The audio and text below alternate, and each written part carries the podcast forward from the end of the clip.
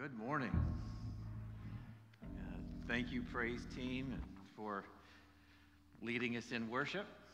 Uh, I appreciate that so much. Uh, I appreciate everybody here. I appreciate those that are watching online. Uh, today, I don't know if I'm going to preach or teach or stand up here and cry. I just have a full heart today, and, and, and, I, and I pray that I'm able to share it with you. Uh, last week, at some point, I was in a prayer meeting with, with Dennis. And, and if you know Dennis, uh, you know that he, he talks what he, well, he, he calls them Riddellisms. He, he speaks as only Dennis can speak and he was praying. And while he was praying, he said a phrase which really spoke to my heart. I stopped praying and wrote it down. And then after the prayer, I said, Dennis, do you remember what you heard, uh, what you said? And he said, No, man, I was just, I was winging it. Yeah, and it was a phenomenal prayer. But he said this, and this is so important and so true, and it has been in my heart since the time I heard it. And he said, Lord, I just want to be in the innocence of your presence. I want you to think about that for a moment. The innocence of the presence of God. Now, when I think about being in somebody's presence, I always think about relationships because life itself is about relationships. If you look about the Ten Commandments, all the commandments that God gave us in the Old Testament and, and even in the New Testament, in the church era, we are re, uh, relational people. Everything we do and every commandment that God gives us is, is a relationship builder between us and God or between us and somebody else. It, everything is about relationships. And there's a variety of different relationships, categories that, uh, of relationships that you have in your life. You have casual relationships. You know, those that you see at the store and you say, What's up? You know, how's it going? You don't really want to know. It's casual. You're just being kind. There's personal relationships when you say, How are things going? and you really do want to know what's going on in their life. There are, there are intimate relationships with your family and your really close knit people that, that you not only want to know how things are going in their life, but you want to know how they're feeling and, and you want to be able to connect with them on, on, on a very close personal relationship. There's friendly relationships, there's loving relationships, there's the business relationship, and it goes on and on and on. Our life, it, its sum and total, is the relationships that we have with God and with one another. Jesus spoke a lot about relationships. When, when Jesus commanded us to love our neighbor as ourselves in Matthew 19 19, he said, Honor your father and mother and love your neighbor as yourself. He wasn't just telling us things to do. He was saying, here is the foundation on which to build a relationship with your parents, and here's the foundation on which to build a relationship with those around you. Relationships. And here's something that Jesus knew. Of course, Jesus knew everything. But when he spoke to us about relationships, he knew that our motives determine the relationship and the actions in that relationship that we will have. Let me give you an example. There's really basically two types of relationships. Although we have many categories of relationships, there's really two types. There's the innocent one, the pure one, and then there is the agenda driven relationship. Two days ago, my 18 month old or 19 month old granddaughter got up, 4 a.m. I got up, we sat on the couch and we watched Cocomelon. And we sat there for about an hour and then she fell asleep. And that was an innocent relationship. I just enjoyed being in her company, and she enjoyed laying on my lap watching the show. There's also agenda driven with her. When she wakes up at four and I pick her up and she is really smiling and looks at me and then gets her power finger and says, Go. I know that means get in the car and go for a drive and watch Frosty the Snowman for the 1012th time. So, so I understand that even at a young age, she comprehends an innocent relationship and a, and a strings attached relationship. Think about your life. Think about all the conversations you've had with family members, with your spouse, with your friends, with casual people, and, and look at the difference between the innocent relationship where you wanted nothing from them but just to hear and talk with them. Whether it was coloring together or, or laying on the sidewalk waiting for the fireworks to start because it was so cold, and you know that's not here in July 4th. Uh, but it was so cold and you're laying down and you're laying on the sidewalk talking to your five year old and they just want to share with you and you just want to hear what's going on in their life. Or them telling you your children telling you how they can skip not on two feet but on one foot. And you're listening and you're focused see god's relationship with us is based on innocence. God doesn't want anything from you. God has no strings attached. And you say, well, he wants us to change. Yeah, he does want us to change. And the, and, and the only reason he wants us to change is because we can be in a better position that we can share with him and talk with him and have a relationship with him because the only thing he desires from us is a close, personal, intimate relationship with Him. We're going to be speaking in, in Genesis chapter 3. I'm going to have, if our technician would turn there or go to the slide. Genesis 3 is an amazing scripture. Would you go to, to verse 8 and then, and then we'll come back? Scripture says that, that the Lord God began walked with them. Think about that. God walked in the garden in the cool of the day with Adam and Eve. Now, the scripture that we're talking about in verses 7 and 8 were after the fall, after they had after they had sinned. And but I want you to think about before then. Before that happened, can you imagine the creator of the heavens and the earth coming down and most people think it was like in a theophany which was an angelic body. It was something somebody a, a, a, a housing for God that they could visibly see.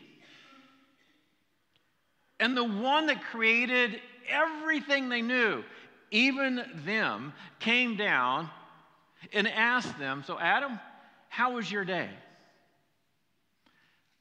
He's God. He knows what they've done, He knows what they've said, He even knows what they've thought. And you ask yourself, why would God do that? Did he have strings attached? The answer is no. God loved his creation so much that he just wanted to walk and talk with them and share every aspect of their life together. It's when you have that, that that your child and you're, and you're having that innocent relationship with them and that conversation, and they're sharing with you what's really going on in their life, and you already know what's going on in their life, but you don't want anything from them. It's not an agenda driven conversation, you're just basking in the love. And that's what God wants from us. See, why would he do that? You know, you're going to have to ask him. Scripture says, For God so loved the world. I, I, I don't comprehend the love of God. I try. I, I mean, and, I, and I'm not saying that I haven't studied it, but I'll be honest with you, I don't know of anybody that's ever comprehended the love of God. We write about it and we say the ocean can't contain it. There's not enough words, there's not enough paper to write about it. So it's, it's indescribable, it's, it, it, it's insurmountable. It's the love of God. It, for God so loved the world, God so loved you, God so loved me, that He began in the garden with Adam and Eve. It was the original community group. He walked with them and the conversation was innocent, the conversation was pure. He just wanted to bask in the love.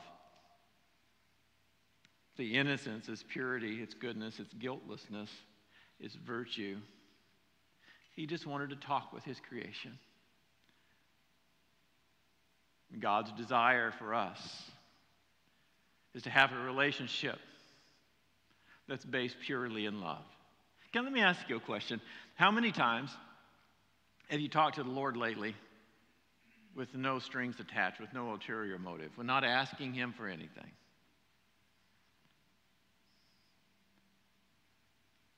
I know the scripture says to ask and you shall receive, seek and you shall find, knock and the door shall be opened. God doesn't want us to, to never ask Him of anything. He said, ask, do it. He said, he said uh, you know, pray every day. Pray, my Father which art in heaven, hallowed be thy name. And, and, and forgive us of our sins as we forgive those that sin against us, and give us this day our daily bread. We are to ask of him because he is our Father. But there is a, a moment in each and every day that we have this opportunity to come to him, not for the things we need, but just because he's our dad, and we want to share with him our life.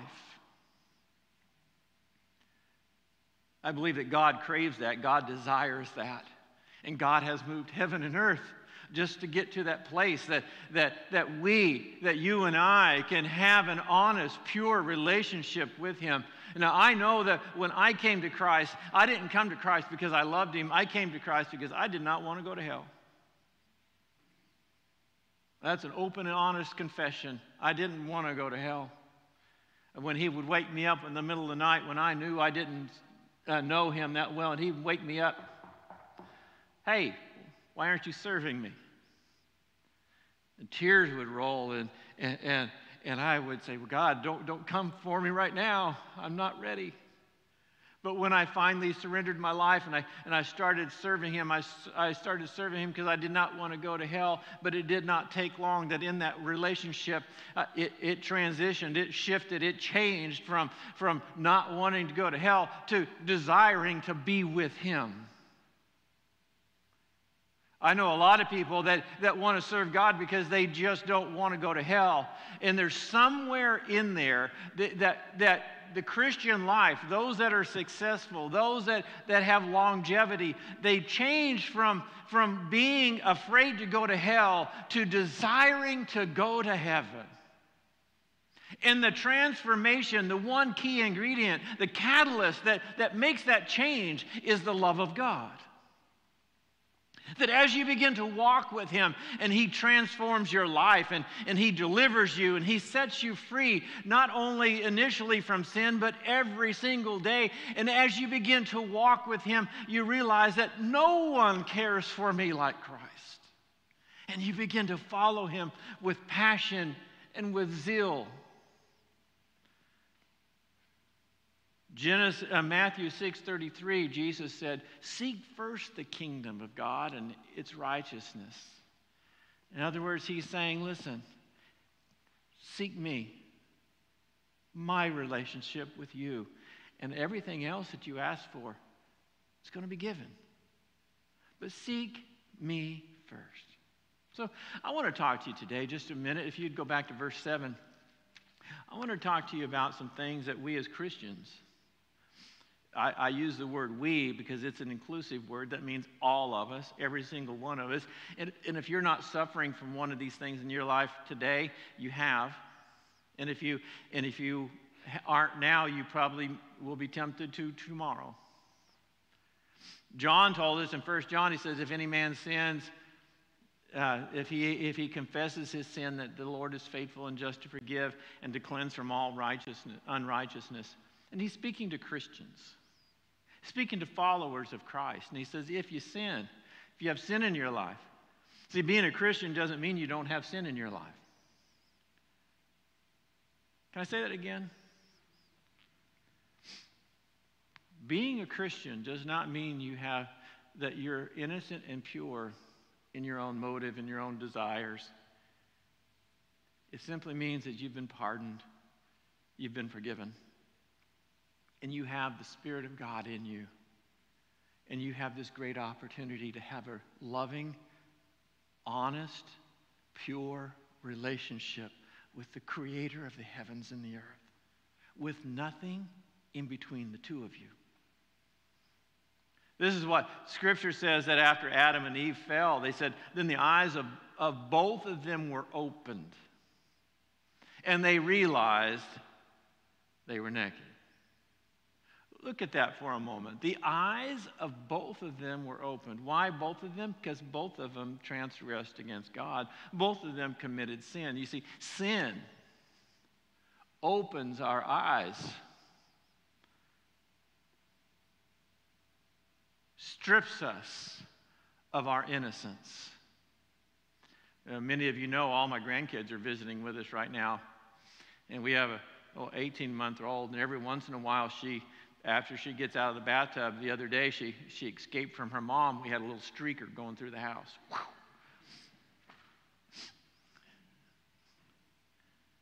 Complete innocence. See, her eyes haven't been open to that, that part of reality and just innocent and pure. Can you, Adam and Eve realized that sin stripped them of their innocence. And Christ wants to restore our innocence. Why? Because he desires a relationship with us that's built on innocence. See, sin promises the world, but leaves us with a keen awareness of our own impurity. That's what sin does. It just tempts us and says, This is going to be great. This is going to be glorious. This is going to be amazing. This is going to be awesome. And then, as a Christian, we, we commit sin, and then, then we're left with this gaping hole and divide between us and our Creator. And we feel shame and guilt and embarrassment. It's a shameful time. It's, it's a guilt ridden time realizing when you've sinned against God and you understand that your eyes have been opened and you realize how wretched and, and immoral we really can be. And you say, well, does it have to be a great sin? Well, all sin, all sin separates us from God. And sin can be anything from an act of commission, an act of omission, a thought a word. So, what did they do? They were opened and they realized that they no longer were pure, and, and they decided to sew fig leaves together and made a covering for themselves. Isn't that amazing? You say, well, why would they do that? They were trying to hide or cover up what they had done in their life that was keeping them separated from God. It's a natural response to cover and hide sin. Why? Because we are ashamed of it, we're embarrassed by it, we're guilty, we have fear. You say, well, we don't sew fig leaves together. No, we don't sew fig leaves together, but we do cover ourselves with a few things in, in this day and time. I know a lot of Christians that have tried to cover themselves with self righteousness, of being good on their own. And being good is not enough. Trying to be right only covers the need of cleansing. See, tr- Christians try to, to be good because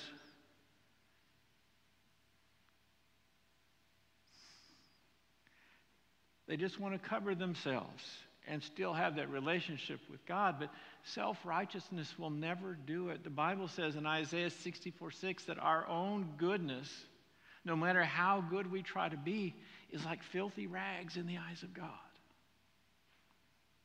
Sometimes we try to cover ourselves with intellect, with thinking right.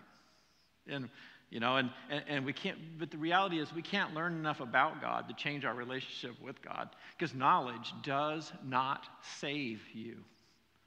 Knowledge brings you to a place that you realize you need salvation. But repentance and acknowledgement before God, if you want to restore that innocent relationship, it won't come through study and it won't come through self righteousness and it will not come through works. Doing good deeds will never take away the shame. I know many, many religions, many, even including Christianity, uh, have a works based philosophy that if you do good things, you can merit the goodness of God. And that's simply just not true. It's all based on faith and walking with Christ and, and open confession before Him. You, and you're saying, Well, Pastor, am I not supposed to live right? Yes, you're supposed to live right. And yes, you're supposed to do what is right. But the reality is, it's not, your, your, your, your forgiveness is not going to be predicated or based upon the good things that you do. You do good things because you've been set free, because you love Him, because you want to please Him, because you're striving for that innocent innocent and pure relationship with the creator of the heavens and the earth. Titus 3:5, Paul writing to his to Titus, and he said, He saved us, not because of righteous things we had done, but because of his mercy. You're, you're sitting here today, and I'm standing here today, and, and we know if the trumpet sounded right now, we would go. There's not a doubt in my mind. I know that I know that I know that I know that I have been pardoned and set free and redeemed, and I have an eternal reward awaiting, and I have a new body, and it's already fit for me. And, and, and I understand that, and you understand that, and there is a crown of righteousness awaiting us. And I know that, and I know I have done one thing only to get there, and that is to receive the mercy of God through faith. I can't cover myself. Can't do it. Just can't do it. Did you notice that, that in, in this passage of Scripture, if you read farther down in, in Genesis chapter 3, you'll find that God clothed them with animal skins. Where did He get those? God had to offer sacrifice other animals to provide them coverings, physical coverings. Here we are today, and if you want to have a spiritual covering, it will only come through the blood of Christ. The blood of Jesus Christ is the only thing that can cover our sin. Then they went and if you go to verse 8, please. Uh, then the man and his wife heard the sound of the Lord God as he was walking in the garden in the cool of the day. And look what they did they hid themselves. You ever, you ever do something when you were a kid and realize I'll just go hide? Uh, I know I remember uh, my mom had couple of really nice looking glass lamps. They had the big bulb in the middle, and, and she had them sitting in the, in the garage because she wasn't using them at the time. And this is when Bruce Lee was really big, and I decided I would make a pair of nunchucks out of the center of them. So when she found out, uh, I decided the best thing to do to cover my sin was to run away. Yeah, it didn't take long because supper was only a couple hours later, and I was really hungry. So I had to confess my sin. But don't we do the same things? Don't we do, we try to hide from God? You know where Christians try to hide from God? Christians try to hide from God behind church activities. By, by we can justify our lack of relationship with God by our busyness doing good things in the church. Well, the Lord, we're serving in the church. And, and the whole time we're, we're serving in the church, God is saying, you know, I really want, uh, I'm really glad you're, you have a heart to serve. But the reality is, what I really want is your heart and your relationship with me. We can hide behind ministry. You know, many, you know where most pastors lose out in relationship with God? It's in seminary. Isn't that crazy?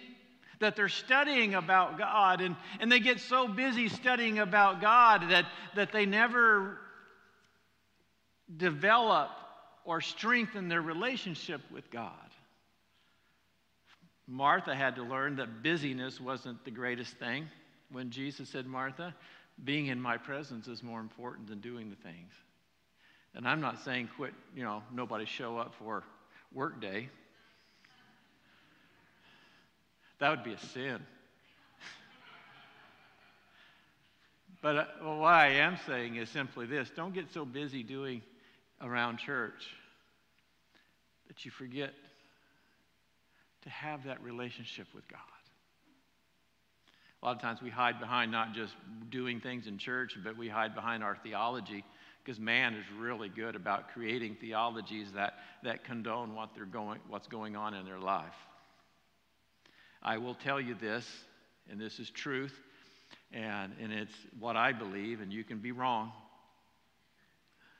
But we try to build doctrines on, on things that we convince ourselves that everything's okay. And here's the truth God is never okay with sin. You say, Well, I've been forgiven. Still doesn't change the fact that sin will, will separate you from God and will never allow you to have that pure, honest, intimate relationship with Him that He desires and craves. Sin is sin. Whether you're a, you're a sinner or you're a saint, it's still sin and it still needs to be dealt with. That's why John said, If you will confess your sin, He's faithful and just to forgive you. Why? Because He wants that relationship with you more than you want it yourself. The only solution, the only solution then is simply confession. Saying, God, here I am. You know, it, and it's really amazing. I, just like everybody else, have things that God is constantly dealing with you on, don't you? And you know, here's the amazing thing about God. As soon as you overcome one thing, there's something else that shows up. And when you first start serving the Lord, it's, it's usually the outward habits and language and different things like that that he helps you clean up. And then he gets really serious about your attitudes. Oh, those hurt. Or your preconceived ideas. And, and, and as God begins to work with you and shine his light on you, he doesn't have a motive of, oh, I'm going to change you because I don't like the way you are. His only desire and drive is to have that pure, intimate relationship with you, an honest relationship. The purity of his presence, the honesty, the innocence of his presence in us. There was a lady years ago named Rhea Miller. And Rhea was born into a family. Her mother was a devout Christian, but her dad was an alcoholic, a drunk. Pursued everything in the world and said, I hate religion. I have nothing to do with God. I am charting my own course. I'm doing my, uh, living my own life, and I will accomplish everything I want to accomplish, only to find himself at the bottom of a bottle. And for years it went on like that. And, and, and Rhea's mother continued to pray and continued to pray and continued to pray. Then one day, Rhea's father made his way to church, gave his life to the Lord, and became a pastor. Tell me God doesn't have a sense of humor. And, and he was preaching one day, and he was saying, there's nothing in this world. There's not a thing in this world that I would rather have than, than Christ in my life. And as she was walking home as a young lady, she started thinking about the sermon that her dad had preached, and, and she wrote the words down of a poem. It was published some 12 years later, a 23 year old singer. Getting ready for church. He had just been offered a, a lead vocal in one of the most popular bands in the area. He would have headed to fame and fortune. And he sat down at the piano, trying, wrestling with do I want this? Or do I want to serve the Lord? And when he sat down at the piano to, to get ready for that evening service, a piece of paper fell out of one of the song books and he picked it up, and it was a copy of Rhea's poem. And he sat down, put music to the lyrics, and went and that night sang this song I'd rather have Jesus than silver or gold. I'd rather be His than have riches untold. I'd rather have Jesus than houses and lands. I'd rather be led by His nail pierced hand. This young 23 year old man, George Beverly Shea, went on to serve the Lord, worked some 40 plus years with Billy Graham had over 70 albums recorded.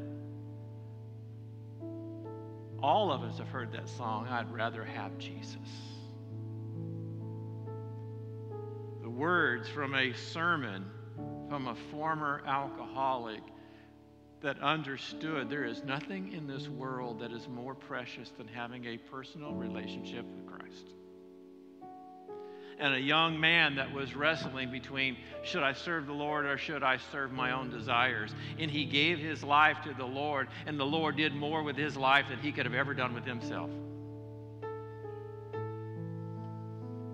Say, what are you saying, Pastor? I'm simply saying this God desires from us. He passionately waits for us to enter in to a relationship with Him that's not based on the needs we have, it's not based on all of our desires and our faults or our fears, but that we can just bask in His presence.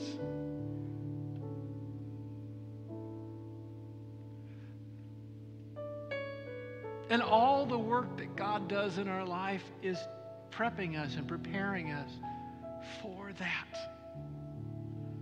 You say, Well, I have all these needs. Yes, He knows the needs that we have. But He said, Seek me first. Seek me first. I don't know where you are today. I don't know where you find yourself, but I do know this that God loves you as much as He loves anybody, and God desires to have a relationship with you. And maybe you've been worried about all the things in your life and all the needs that you have in your life. And to be honest, I have a lot of them too. Well, I think all of us have needs. We have doubts. We have worries. We have, we have concerns. We have heartache. We, there's so many things in this life that, that can just overwhelm us. And we can go to God day in and day out and say, God, help me, God, help me. And He will. But, and, but that's not the primary response that he's really wanting. He's really wanting us to come to him and say, Lord, I just love you. I have conversations with my wife, and sometimes I'll be honest, I have ulterior motives. I don't want to go shopping with her.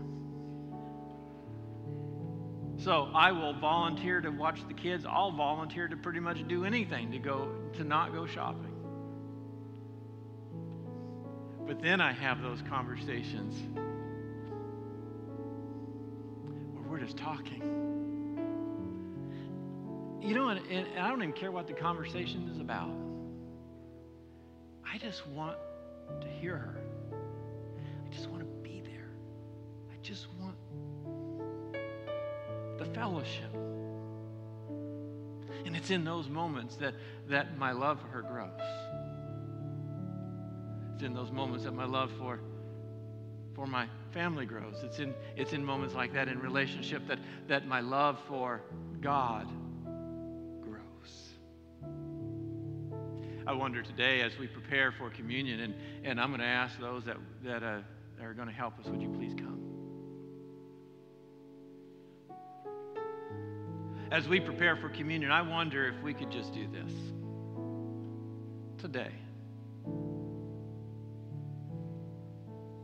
Let's not think about all the things that we have need of. He knows. And I'm not saying don't ask Him later on, but right now, at this point, can we just thank Him?